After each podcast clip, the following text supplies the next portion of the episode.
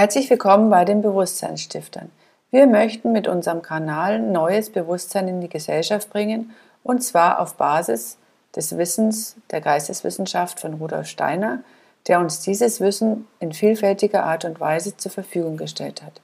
Wir wollen praktische Beispiele geben, damit ihr erkennt, wie einfach die Geisteswissenschaft ins Alltagsleben integriert werden kann. Viel Freude dabei. Herzlich willkommen bei unserem Podcast zu den ähm, Biografiearbeiten. Heute starten wir mit dem ganzen Thema und zwar mit dem Jahr Siebt von 21 bis 28. Und da habe ich im Gespräch oder zusammen auf der anderen Leitung die Lena. Hallo Lena. Hallo. Lena, magst du dich mal ganz kurz den Zuhörern vorstellen, wo du lebst, was du gerade beruflich so treibst? Ja, gerne. Ähm, ich bin Lena, bin 24 Jahre alt und komme aus der Nähe von Leipzig. Auf einem, da wohne ich auf einem kleinen Dorf und ja, zurzeit studiere ich noch und nebenbei arbeite ich ein bisschen, um ein bisschen Geld zu verdienen. Ja, was studierst du denn? Ähm, Wirtschaftsingenieurwesen mit Fachrichtung Maschinenbau. Ja, kein typisches Frauenstudium. nee, es sind auch nicht viele Frauen vertreten. Sehr schön. Ja, es geht ja um die Biografiearbeit. Ähm, wie, welche Träume hattest du so als junges Mädchen, so zwischen 10 und 13 Jahre? Hast du dir da irgendwie das Leben vorgestellt, was jetzt so in deinem Leben passiert sein hätte sollen? Also ich denke, so mit 10 hat man ja noch nicht so viele Vorstellungen. Also ich zumindest nicht.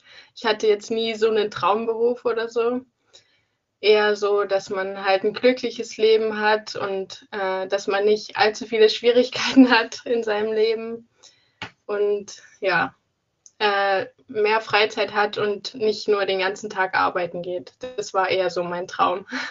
Okay, das war dein Traum, aber jetzt keinen konkreten Berufswunsch, wo du sagst, manche haben ja dann doch nicht Wert Erzieherin oder Kindergärtnerin oder Polizist oder sowas. Das war bei dir nicht nur. Nee, das hatte ich nie so. sondern eher die Balance zwischen Beruf und Privatleben hinzubekommen. Okay. Ja, genau. Und in deiner Pubertät, somit, ja, je nachdem, wann sie bei dir angefangen hat, 14, 15, 16, hat sich da was verändert? Da warst du ja dann auch, glaube ich, in einer Gymnasium oder? Ähm ja, da habe ich erstmal Mittelschule gemacht und dann war eher so der Fokus, dass man dann, also danach wusste ich halt auch nicht, was ich so wirklich machen soll als Job. Und äh, dann habe ich halt erstmal Abitur gemacht, weil das ja auch nicht schlecht, wenn man das dann hat und danach irgendwann noch studieren gehen will oder noch was weiterführendes machen will. Und ja, deswegen war dann erstmal wichtig, das Abitur zu machen und danach dann zu schauen. Danach wusste ich halt, dass ich äh, nicht erstmal studieren gehen will, weil es hat erstmal gereicht mit Theorie und Schule sitzen und da habe ich dann halt eine Ausbildung gemacht und äh, eben auch schon in die Technikrichtung, weil so Sozial und Wirtschaft, das war erstmal nicht so meins. Und dachte ich mir, mache ich lieber was Praktisches. Und was hast du für eine Lehre gemacht? Ähm, als technischer Zeichner habe ich eine Ausbildung gemacht. Mhm. Auch in einem Maschinen, also Maschinenbauzweig. Mhm. Okay, also das hatte ich schon von Anfang an irgendwie dann gehabt, die Technik. Ja, genau. Nur, dass es später dann eben jetzt noch ein bisschen wirtschaftlicher mitgeworden ist. So mhm. ein bisschen Balance zwischen Wirtschaft und Technik. Mhm.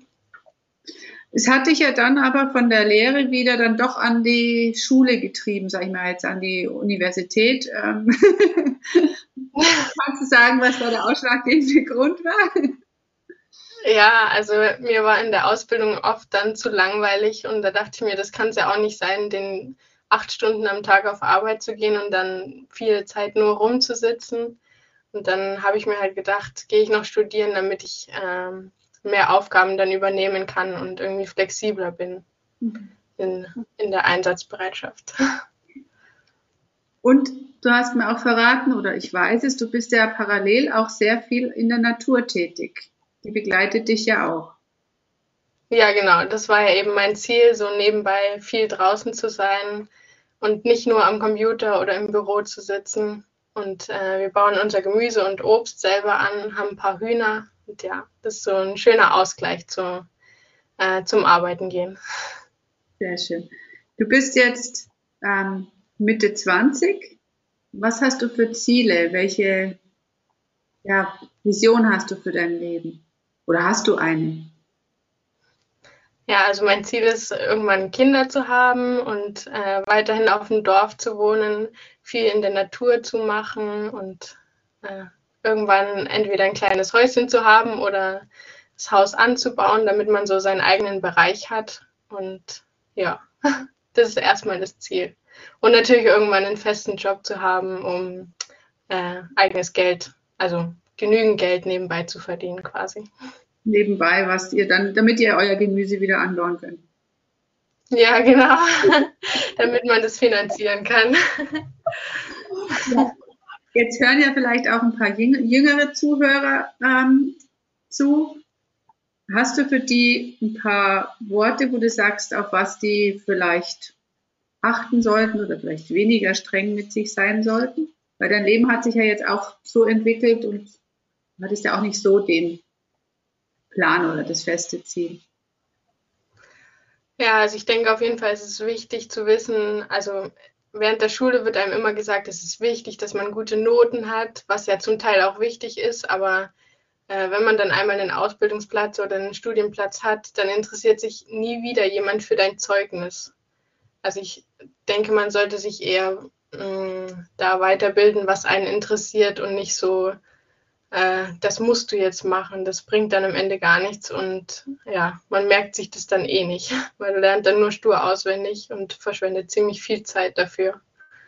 Deswegen denke ich, man sollte sich lieber mit dem beschäftigen, was einem halt Spaß macht und ja, ist wichtiger.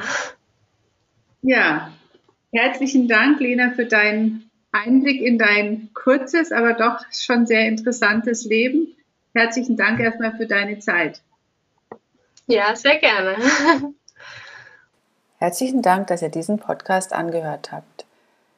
Solltet ihr mehr über unsere Arbeit wissen wollen, könnt ihr uns gerne über Instagram folgen oder auch auf unserer Webseite bewusstseinsstifter.org vorbeischauen. Wenn ihr unsere Arbeit unterstützen möchtet, freuen wir uns über einen kleinen Spendenbeitrag. Die Bankdaten findet ihr nachstehend oder auch auf unserer Webseite einen direkten Spendenbutton. Wir sagen herzlichen Dank, bis bald, eure Bewusstseinsstifter.